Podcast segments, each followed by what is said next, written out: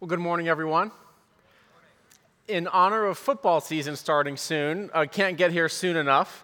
I figured it would be fitting this morning to start off by talking for just a minute about one of pro football's top running backs. According to NFL senior analyst Gil Brandt, so this isn't just my opinion, this guy knows what he's talking about, senior analyst, he says that Barry Sanders, who ran for the Detroit Lions, is without doubt one of the top 10 running backs in NFL history.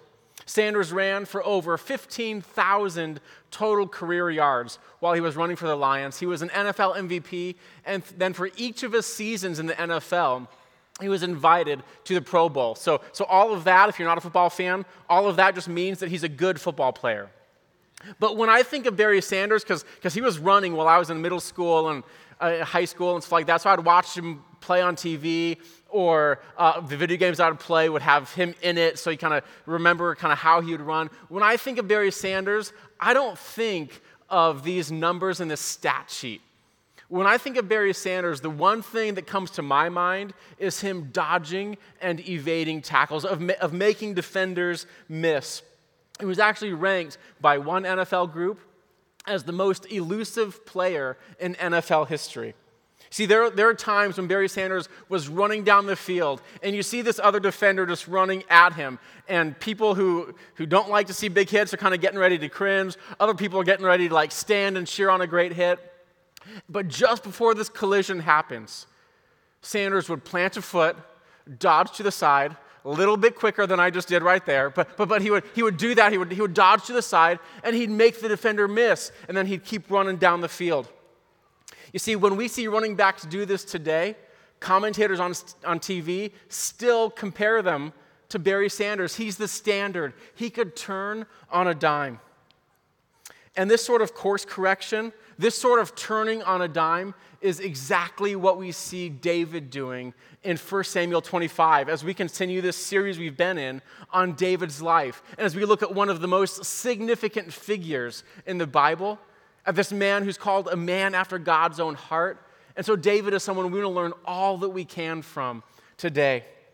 And so we'll get into the specifics of the story in just a minute. But let me fill you in now on what we're going to see. We're, we're going to see David come into this collision course with this guy we're going to meet named Nabal.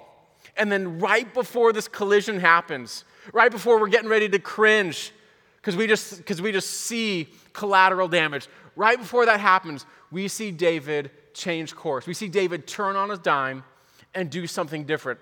In this chapter, we see David starting out wanting to do one thing, but then by the end of the chapter, he is doing the complete opposite. He's doing something very different. David changes his mind, David changes his attitude, David changes his trajectory. And so, what we're talking about today is change. And as we see David change, we can't help but take a look at ourselves and ask ourselves the right question to ask. Is if David can change like that when he needs to, how can I change when I need to? How will I respond when I see something in my life? Maybe I see it myself, maybe somebody else shows it to me, but how will I respond when I see something in myself that needs to change? And this is an important question because we all need to change. Every one of us here. We all need to change, maybe in little ways, maybe in big ways. But hopefully, in two weeks or two months or two years, we all look different than we do right now. And I'm not just talking primarily about changing a job or moving locations to a different city, nothing like that. What I'm talking about is this at Brookside, we believe that Jesus is in the process of changing lives. And we believe that Jesus is calling, He's, he's inviting people to enter into this best of all, life giving, full relationship with Himself. And then as we trust in Jesus, as we choose to follow Him, the Bible says our identity does change. We become sons and daughters of God. But then we spend a lifetime living into that, le- leaning into that change that God has brought about for us. And so we spend a lifetime correcting course with, with, with these two degree changes and sometimes with these 180 degree changes to bring ourselves in alignment with Jesus Christ. That's what it's about. Following Jesus just kind of assumes that over the course of time, we'll continue to see things in us and about us that have to change. And so we need to change. But we all know that change is so difficult. And I'll be the first to raise my hand and say, I don't like change. I'm the guy that, like, when I go to a restaurant and I find a meal that I like, I ride that thing even after it stops it's tasting good, you know? I mean, I go to Jason's Deli, it's like right across the street, so I'm there meeting people all the time. I know when I'm going to get there. I've been ordering the same thing for probably six years California Club, blue chips and salsa, pomegranate drink. You know, you tell me a restaurant I visit semi regularly, I will tell you the thing I'm going to order from that restaurant because I find it, I stick with it because it's right, you know, because it's good because I don't like change. None of us like change. But we all need to change. And so this question is for all of us How will I respond when I need to change? The value of asking this question is so big. Because if we don't respond to change when we need to, change in us, change about us, we can leave this wake of collateral damage in our midst. That that's hurtful to others, but it's hurtful to us too. But, but if we can learn how to, how to be nimble enough to change well, when we need to change, to respond to change with teachability, to embrace it, we will grow faster and further towards Jesus in all the right ways. So Jesus will be able to use us, work in us and around us and through us in all the ways He wants to. So, how will I respond? How will you respond when it's time to change? Keep that question in the back of your minds as we now get into 1 Samuel chapter 25 and as we, as we read about this situation that David puts himself in. See how he changes course when he needs to. So 1 Samuel chapter 25, right away in the first few verses, we meet the three primary players that we're going to keep running into over the course of this chapter. Verse 1 Now Samuel died, and all Israel assembled and mourned for him and they buried him at his home in Ramah. And then David moved down into the desert of Paran. And so, David, he's the first primary player. We learn that Samuel, one of David's closest allies, has died. And then, just to give you a little bit of context, a little bit of perspective, just by way of reminder, David, right here in, the, in these chapters in 1 Samuel, is on the run from King Saul. You see, David has been anointed king, but he hasn't yet been appointed king. And so David's on the run with a few hundred men who've kind of formed this army around him. And King Saul is on this murderous rampage, this jealous manhunt for David's life. So David is the first player. Verses 2 and 3, we meet the next two people we'll be seeing in chapter 25. Verse 2 A certain man in Maon who had property there at Carmel was very wealthy. He had a thousand goats and 3,000 sheep, which he was shearing in Carmel. His name was Nabal, and his wife's name was Abigail. She was an, an, intelligent and beautiful woman, but her husband was surly and mean in his business dealings. He was a Calebite. And so, so Nabal is really wealthy. When, when you read about those thousands of livestock, the goats and the sheep, you should read dollar signs. It's just, just what it meant back then. So Nabal is loaded, but he's a jerk, right? His name the word in Hebrew, Nabal, which is what, the, what First Samuel is written in, Nabal means fool. So, so, so his name means fool, and as it says, he's surly and mean in his business dealings. So, so if I just summarize Nabal in just a few words, I'd call him a powerful jerk. I mean, he, he, he's a bully, he's loaded, but he's not nice at all. His wife, Abigail, couldn't be more different. She's described as intelligent and beautiful. And as the story plays out, we're, we're going to keep learning new things about who Abigail is. We're going to see her wisdom, her courage, her insight, and her leadership. And so when you put a strong leader like David, with all the stresses that surely is experiencing, just lost one of his closest allies to death. He's, he's been on the run probably for years from Saul. When you put all these, all these stresses into a strong leader like David and then put him in the same vicinity with someone like Nabal, with a powerful jerk, we know we're just sitting on a volcano that is getting ready to erupt. It's no surprise that as we read these first few verses, we think there's a collision coming. We see one, we see one runner running on the field this way, a defender coming this way. We're just getting ready to cringe when we see David and Nabal eh, described in this way in the story. We, we can guess that's where this is going. So stay with me while we see how this takes shape. So, David and these 600 men with him, they're camping out in the wilderness near Nabal's property. And, and, while they're there, this army basically provides an informal security detail for Nabal's shepherds and his flocks. This wouldn't have been uncommon back then because there wasn't this great infrastructure with developed police forces, things like that. When you lived in one community, you helped make sure that everyone else living in that community, it went well for them. I mean, just think neighborhood watch program, and you get this at least glimpse of, of what David and his men were doing for Nabal and his flocks. And, and one of Nabal's servants actually describes what David and his men were doing in verse 15 speaking about David and his men, he says, These men were very good to us. They didn't mistreat us, and the whole time we were out in the fields near them, nothing was missing. So, this is what David and his men are doing. Night and day, they were a wall around us the whole time that we were herding our sheep near them. So, so David is providing a valuable service. He, he, he's good for Nabal and his flocks. And so, with that in mind, Let's keep reading in verse 4. Pick up the story there.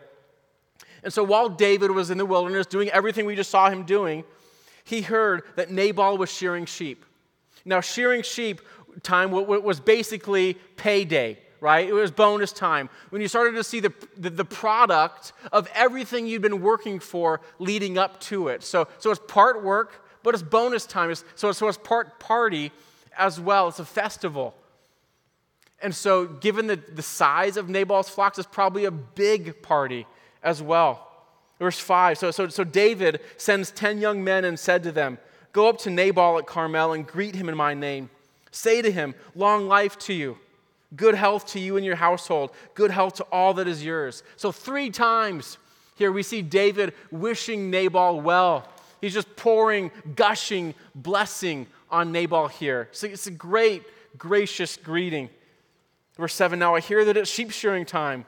When your shepherds were with us, we didn't mistreat them. The whole time they were at Carmel, nothing of theirs was missing. Ask your own servants, they'll tell you. Therefore, David says, Be favorable toward my men, since we come at a festive time. Please give your servants and your son David whatever you can find for them. And so, so, so nothing in David's request here is out of line. His, his tone is humble, he's very gracious again, approaches Nabal respectfully. He's not demanding anything, he's not entitled here. He doesn't step over any cultural boundaries by asking what he asks. It would have been, would have been very common for Nabal to expect a sort of request like this from someone who'd been his informal security detail. So, so nothing is out of line here. But look at how Nabal responds to David's request.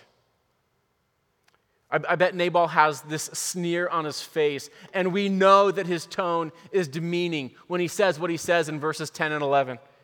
Nabal answers David's servants, Who is this David? Who is this son of Jesse? So, so just imagine, imagine how belittling that would have been. This is the guy that's been saving your flocks, Nabal, for the last however long. And then Nabal says, Many servants are breaking away from their masters these days. Now, Nabal here is referring to David breaking away from Saul. He's just calling David a servant, a rebellious servant. Again, just belittling is what Nabal is doing here. And then look at the self centeredness in verse 11. Why should I take my bread and, sh- and, water, the meat I have slaughtered for my shearers, and give it to men from coming from, from who knows where? You see, Nabal doesn't just deny David's request. I mean, he could have. It was within his rights, it's his stuff. He doesn't just deny the request, though. Nabal's response is full of ego and it is full of insult toward David. And, and when David hears this, his response is immediate. You see, David is hungry. He's trying to provide for his men. And, and, now, and now he's just been insulted by someone he's been helping, helping serve. He's been helping out for the last however long. And so, so Nabal, or excuse me, David jumps right into, da- into retaliation. This that we're about to see here, this is what hangry looks like in David. Verse 13 David says to his men, Each of you strap on your sword. So they did, and David strapped his sword on as well. About 400 men went with David. So, first time he sends 10, now we send 400. He sends two thirds of his army. Says 200 stay back with the supplies. David says, Nabal, I'm about to show you who's boss. I'm about to show you there's more than just 10 men here with me. And so David comes down with this force against Nabal. As we're reading this, we're thinking there's about to be a fight. As we read this, we think there's going to be a collision. But then Abigail steps in. A servant runs to her. A servant tells Abigail everything that's happened, tells her about how David's been helping out their flocks, about, about his request of Nabal and, and Nabal's insulting response. And the servant knows what's coming. In verse 17, this, the servant says, Disaster is hanging over our master, but not just him. Disaster, it says, is hanging over our whole household. And then in the midst of this crisis, Abigail doesn't run away, Abigail leans in in the midst of this crisis, right when we're expecting to see this collision between David and Nabal, Abigail's character and her leadership shine. Ladies, if you're looking for female leaders in the Bible, any of us, if we're looking for female leaders in the Bible, make sure that you include Abigail in your list. I'll summarize what happens next. Abigail wastes no time and she jumps, jumps right into action very decisively. She gathers some of the food that would have already have been prepared for the, for the sheep shearing party. And she sends that food ahead to David and his men. And then in, in this tremendous display of initiative, but also of courage, Abigail goes to David herself. David, this man bent on destroying Nabal, she goes as Nabal's wife to intercede on behalf of Nabal's household. I mean, I mean, just think how risky this would have been for her. Here's David and, and 400 men behind him. I mean, this scene from Braveheart is pretty close to real life, what it probably would have looked like. Hundreds of men behind this leader, coming down, swords ready, ready for battle, right? But then suddenly they stop and the guys in the back probably kind of run into the guys in front of them because they don't see what's going on. But suddenly, 400 men are stopped in their tracks. They have to, because Abigail has put herself between David and his target. That's courage, isn't it? And then Abigail adds wisdom and insight to the qualities we're learning about her in this chapter. She opens her mouth and delivers the speech that is full of grace and wisdom and truth. The whole thing is worth reading, so let me read the, the whole chunk of it. Verses 20, I'll start in verse 23, go down through uh, verse 31 or so, I think is where it ends. So, 1 Samuel 25, here's what Abigail says. When Abigail saw David, she quickly got off her donkey, bowed down before David with her face to the ground. She fell at his feet and said, Pardon your servant, my Lord. Let me speak to you. Hear, hear what your servant has to say. Please pay no attention, my Lord, to that wicked man Nabal. He's just like his name. His name means fool, and folly goes with him. And so, so Abigail has no illusions about who her husband is. She, she's not codependent, she's not enabling him. She knows exactly who he is, what she's dealing with, but what she's doing here is she's protecting her household. As for me, she continues, your servant, I did not see the men my Lord sent. And now, my Lord, as surely as the Lord your God lives, and as you live, since the Lord has kept you from bloodshed and from avenging yourself with your own hands, may your enemies and all who are intent on harming my Lord be like Nabal. Let this gift, which your servant has brought to my Lord, here she's pointing to all the provisions she sent ahead of her to him. Let these, let these gifts be given to the men who follow you. Verse 28 Please forgive your servant's presumption. The Lord your God will certainly make a lasting dynasty for my Lord, because you fight the Lord's battles, and no wrongdoing will be found in you as long as you live. So, so Abigail is basically acting like a prophetess here. She is speaking truth into David's life. She's calling him up to a higher standard. She's giving him a vision of God's view of his life. And then she continues, verse 29 Even though someone is pursuing you to take your life, the life of my Lord will be bound securely in the bundle of the living by the Lord your God. But the lives of your enemies he will hurl away as from the pocket of a sling. When the Lord has fulfilled for my Lord every good thing he promised concerning him and has appointed him ruler over Israel, my Lord will not have on his conscience the staggering burden of needless bloodshed or of having avenged himself. And when the Lord your God has brought my Lord success, remember your servant. Abigail's speech, her intercession, is a clinic on diffusing conflict. Let's make sure we just appreciate a few things, pull them out that she said there. You see, her posture is humble and her tone is gracious and gentle. Abigail factors God into the picture in a way that David hadn't yet. You see, up to this point in David's life, in, in numerous big decisions, First Samuel has said David intentionally consulted the Lord. It's just something we've grown to expect of David. And so it, it is noticeable that David does nothing like that here in the situation with, with, with Nabal. David has kind of forgotten about God. He's so blinded by his rage that he's just going to do whatever he wants to do until Abigail steps in. And you can count it seven times in her speech, she mentions the name of Yahweh. She mentions the name of the Lord, calling David's perspective up to factor God into the picture. She shares truth about the, uh, about the plans God has for David, about the man God wants him to be. She calls David up to be that kind of man. See, she doesn't belittle him or demean him. She doesn't say, What an idiot, David.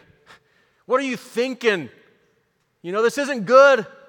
Instead, she gives him a better vision of who God wants him to be and calls him up to that. Abigail gets David to slow down, zoom out, and factor in God. And this speech is absolutely the pivot point in the chapter. How do we know that? Because David changes. He changes course. He listens to Abigail. I mean, this is, this is big when you think about it. David isn't so blinded by his rage that he's deaf to input. David doesn't have his fist clenched so tightly around his sword that nothing will release it. Instead, David opens his hand and he receives what Abigail says. He receives her correction, he receives her wisdom, he receives her truth. And David does a U turn. Verse 32 David says to Abigail, Praise be to the Lord, the God of Israel, who has sent you today to meet me. May you be blessed for your good judgment, for keeping me from bloodshed this day and from avenging myself with my own hands. Otherwise, as surely as the Lord, the God of Israel, lives, who has kept me from harming you, if you had not come quickly to meet me, listen to this. If you had not come quickly to meet me, not one male belonging to Nabal would have been left alive by daybreak. That's how hot David was. So it wasn't just against Nabal, he was going to go wipe out Nabal's entire household. Then David accepted from her hand what she had brought him and said, Go home in peace. What a change from revenge and retaliation now to wishing Abigail and her household peace. I've heard your words and granted your request. And then, just to finish out the story, Abigail goes home. And, and the next morning, she tells Nabal everything that had happened. Because Nabal, the fool that he is, is completely oblivious to the events swirling around him. So Abigail tells, tells Nabal everything that had happened, how, how many men David were bringing, how narrowly Nabal and his household had escaped. And, and then the Bible says when, when Nabal heard this, his heart failed him. People think he had a stroke or a heart attack. And then 10 days later, Nabal dies. Eventually, David asks Abigail to be his wife. She left a good impression on him, and she does. But I want to but, uh, but I want to focus our attention here on David. What we're talking about change, is change this morning. I want us to see that, that what we've seen today in this, in this chapter is that David is teachable. God is using David's time in this wilderness when he's on the run from Saul in so many key ways. Last week we saw from, from Jeff how God is teaching David restraint, a good thing for a king to have. David is in this cave with Saul. David has the chance to take Saul's life, but, but, but David restrains himself from doing that. And then today we see David show teachability. He doesn't just act on his impulses and do whatever he's going to do, whatever he's going to do, no matter what anyone else says. David shows that, that, that he can receive correction. David shows us that he's teachable. So now let's go all the way back to the questions we asked at the beginning of our time together this morning. So, so how does David change? We've seen the answers truth and teachability. When David comes face to face with truth, he's teachable. And so, so, what about for us? How can we change? How can I change? How can you change? How can we grow into being men and women, college students, teenagers, kids, all of us? How can we grow into being a church that when there's something in us individually that needs to change, we lean into that rather than resisting it or denying it? We know the answer is the same for us as it, as it was for David truth and teachability. So let's take our last few minutes and just, just ask two key questions that flow right out of what we've seen in 1 Samuel 25 that will help us get very practical, driving this home, drilling this into us. First question How am I getting face to face with truth? You see, just like Abigail put herself in David's way, we need to allow truth to get in front of us so we can receive it, so truth can have its say. Very few people, I don't know if I know anyone who does this naturally. We all want to go our own way, and we all want to be left completely unchallenged as we do that. We, we, will, we want to be left in this echo chamber, surrounded by people who are just going to tell us exactly what we want to hear instead of challenging us with truth. So that means we need to be intentional. We need to go out of our way to seek truth tellers in our life, to seek truth in our life. One thing this means is that, we surround ourselves with, with people like Abigail, with men and women like Abigail who show the same, the same gentle, humble posture and tone that she showed David, but that have the same courage to say what needs to be said when it needs to be said. We need to be people like that ourselves, speaking that into others. But I think the tougher thing is to, is to invite that sort of truth from others into our lives. So we need people who will speak truth into us, and it means we need to keep coming back again and again over the course of our lifetimes to this book, to the Bible, because, because at Brookside, we believe this book is true. And so that's why we want to spend ourselves to, to keep telling you to read it and studying it so that we can understand its message and get face to face with truth. Because every day we have the opportunity to come face to face with God through this book, this God whose word is true. And then to keep coming back to that again and again and again. Earlier this week, I was at the, the, the funeral for the mom of, of a good friend in his family. And, and this woman lived a long life well. She, she loved Jesus. She, she loved her family. And so, so it was fun for this, for this service to really become a celebration. And the family was certainly sad, but as they celebrated the legacy that, that my friend's mom is leaving behind. And, and as, as part of that service, the family got up to share, to share just some personal memories of their mom. And so as part of that, my friend got up and he holds up his mom's Bible. She, she was 90 years old, so, so you can see how well worn it is. You, you can see his, his binding is held together with this duct tape. You can see how, how frayed, if you can see this, how frayed the pages are.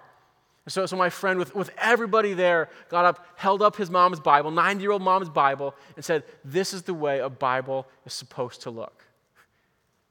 You see, even at 90 years old, after a lifetime of following Jesus, with all the ups and downs that are part of that, even at 90 years old, this godly woman was getting face to face with truth, reading it, studying it, so that she could know her Lord and live before Him faithfully. What a picture of getting face to face with truth. So, how about you? How are you getting face to face with truth?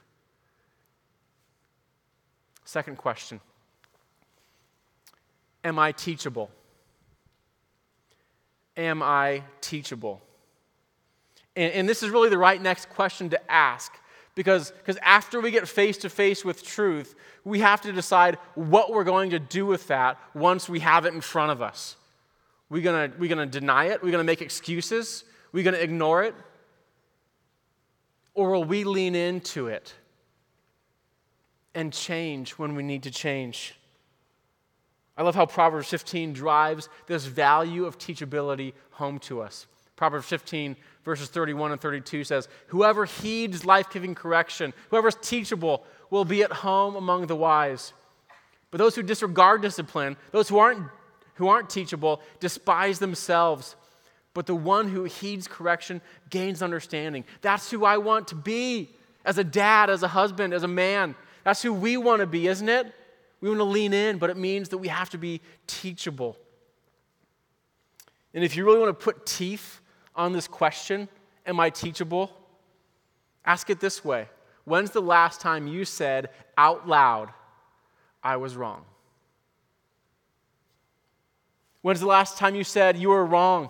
To, to a, a roommate or a coach or, or a boss or a friend. Parents, how are you modeling this with your kids? When's the last time you said, you said you were wrong to one of your children living at home or to one of your adult children for that matter? Kids, when's the last time you said you were wrong to your parents? Your allowance will go up like 10 times if you do that. You know, uh, when's the last time you said you were wrong? To, to a brother or sister or to a friend, when's the last time you said, I was wrong? I mean, just think about David in 1 Samuel 25. Here's this leader, this strong leader, who, who's on the rise towards the, towards the kingship of Israel, right? Here's this strong leader backed by 400 soldiers, so manly men. But after, after Abigail comes and says, Hey, David, make sure you listen to me on this before you keep going towards Nabal. After Abigail comes and speaks to David, David has to turn around to these 400 manly men, faces painted, swords clanging, whatever it is, men, and say, Hey, guys, we got to turn around. Guys, we're going back home. David has to tell these men, guys, guys, I was wrong. I don't think that was easy for him. But he did it. He showed that he's teachable. And when he did that, he took a big step towards becoming the king God would want him to be, God could use, towards being the man, the person God wants him to be that God could use. You see, in the same way, for all of us, change isn't easy. But there are plenty of times when change is right, when, when, when our character needs to change, when our trajectories need to change to honor God and to be the sort of person that God wants us to be as we find and follow Jesus together and makes us the people God wants us to be and that God delights to use. So David had to change his posture towards one of just having this clenched fist, towards this posture of just open hands, receiving what Abigail spoke into him. And as he did it, David just continued this trajectory towards being, a, toward, towards being the man after God's own heart that he was. What about us, Brookside? Are we teachable? These things we're learning from David's life are so essential as we help people find and follow Jesus. So, Brookside, let's just come back to those last two questions one more time. We don't want to lose these. How are we getting face to face with truth? And then, are we teachable? By God's grace, may He do that work in our lives and in this place. Let's pray. Heavenly Father, God, we, we thank you that you are a good God that is so patient with us when there are things about us that need to change, how, how graciously you call us to that. So, Father, thank you for that. But, Father, we, we, we pray at the same time for the humility for us individually and for us as a church. God, whenever there's, whenever there's a course correction we need to make, Father, by your grace, giving us the courage, the humility to do it, continue to help us do either those small course corrections in our individual lives or those big ones. And so, Father, we, we, we ask you for that sort of grace. And, and even now, we open our hands and say, Make us teachable. We'll be teachable. We love you, Jesus. We pray these things in your name. Amen.